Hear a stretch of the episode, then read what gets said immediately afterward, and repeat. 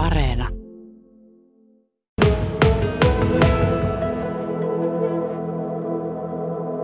Eeva Mustonen, mikäs konsertti siellä on tulolla? Siellä on tämmöinen kir- kirkkokonsertti. Rallatellen oli tämä teema. Niin, niin tota, aika hauska. Mozartia tulee. Niin tota, että ihan mielenkiintoista. no millainen tilanne se on, kun nyt Kuhmon kamarimusiikki tapahtuma järjestetään, niin onko tätä odotettu? No totta kai on, että kun viime kesältä siirtyi, siirtyi tämä ja, ja on semmoinen perinne, että on ollut jo sanotaanko 40 vuotta, ei nyt joka vuosi, mutta kuitenkin, että onhan tämä tämmöinen perinne ja riippuvuus sanotaanko, että on kaivattu kovasti. No millaisia odotuksia nyt kun yksi vuosi on välissä? No ei hirveästi sen kummemmin, mutta tota, eilen oltiin jo tuossa ava- avajaispäivänä, niin tota, ihan äh, tosi mukavalta tuntui. Ja tota, että ne oli semmoisia ehkä vähän, vähän lyhyempiä kokonaisuuksia, kun ei ole väliaikaa ja sillä lailla, että tota, oikein semmoinen virkistävä. Niin, itse asiassa tuo väliaika-ajan puuttuminen tuosta välistä ja sitten kun se on vähän lyhyempi tuo konsertti, niin, Niin, onko niin. se oikeastaan onko, se- onko Oikeastaan parempi? parempi, parempi on. Ihan todella parempi, Niin. kyllä. Varsinkin tällaisella kelillä, kun on helle, helle. No en tiedä, miten tuolla kirkossa, onko siellä kuinka No ei, lämmin. ei, ei kovin kuuma ole kyllä siellä, mutta tuota, kuiten, kuitenkin, että ihan hyvä päästä vähän tänne ulos sitten. Ja mieluummin menee toiseen konserttiin sitten. Kuinka monta konserttia? No, tänä päivänä on kolme. Kaikkiin osallistut? Joo, niin, kyllä. Että tuota, mehän ollaan vain niin kuin kahtena päivänä, että tuota, tai kaksi yötä, niin tuota, kyllä meille tulee seitsemän ko- konserttia vai kahdeksan, kahdeksan taitaa. Saako siitä vuodeksi sen tyydytyksen? No jaa, kyllä varmaan jo, jonkunlaisen ainakin, että sitten pitää mennä tuonne muuallekin vielä. kyllä. Tämän historiassa Markku Valkonen. Siinä on Katja Tukiaisen teoksia. Siinä ovat tosiaan iloisen näköisiä. Se on totta ja voi, voi olla, että joku tulkitsee tämän ilon ja lennakkaan värisävytyksen niin kuin pelkäksi keveydeksi, mutta taustalla on itse asiassa melkoinen ruoppaus Euroopan myytteihin ja klassiseen taiteeseen.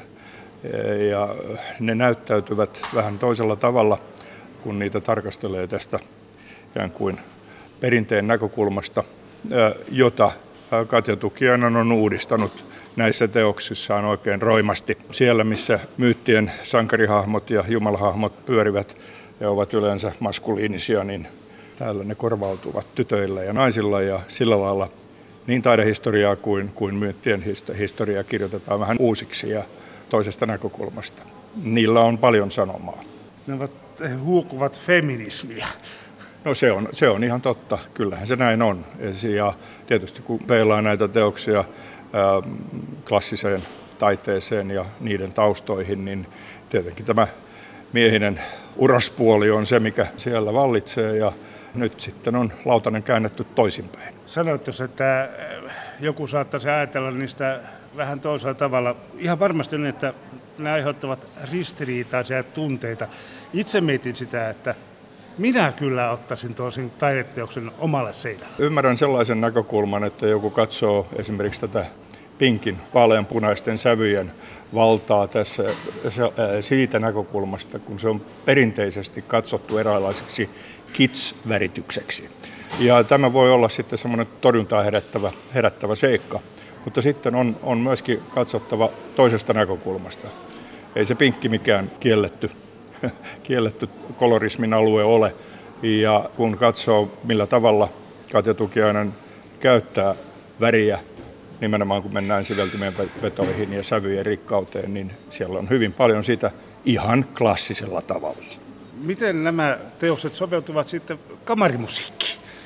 No mutta siis taidehan on vanhin voitehista ja, ja ei ole mitään ristiriitaa siinä, että, että kuvataide ja kamarimusiikki keskustelevat keskenään. Ja on hyvä muistaa, että varsin merkittävä osa ihmisistä kokee synestesian elämyksiä, jolloin musiikin kokeminen on visuaalista ja sitten toisinpäin. Visuaalisen kokeminen voi olla musikaalista. Emme turhaan puhu taiteiden semmoista syvästä ykseydestä.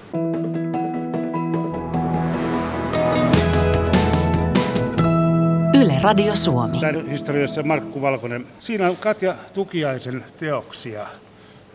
Näitä kun katsoo, jotenkin minulle tulee mieleen flygeli ja pianon soinnot. Niin, flyygelistä saa irti niin tunteita kuin sävyjä loputtomasti ja sama, sama koskee taiteilijan palettia.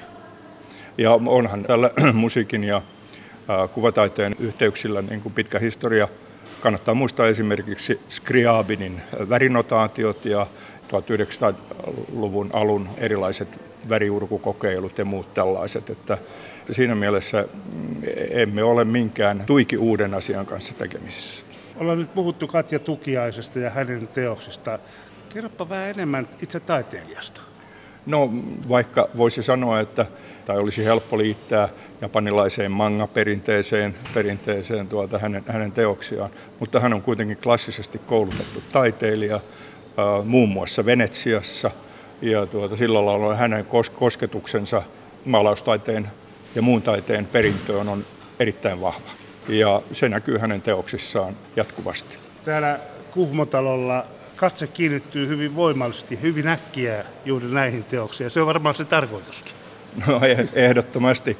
Tuota, kun tätä näyttelyä suunniteltiin, niin ajateltiin, että koitetaan saada sellainen kokoelma, että se on hyvin erilainen kuin kaikki aikaisemmat näyttelyt. Ja Pertti Ketosen kanssa, mihin me Laun toimitusjohtajan kanssa me ollaan näitä vuosikausia suunniteltu ja toteutettu ja, ja, ja, ja nyt ajateltiin, että laitetaan tämmöinen aivan uusi, uusi näkökulma tänne esille. Tässä Katja Tukiaisen maalauksessa on paljon sellaisia elementtejä, joissa varmaan moni katsoja ajattelee, että tämä muistuttaa esimerkiksi Galleen Kallelan Sammon ryöstöä, tai sitten voi tulla mieleen Leonardon kuuluisa Angiarin taistelufresko, josta on vain olemassa Rubensin jäljennös.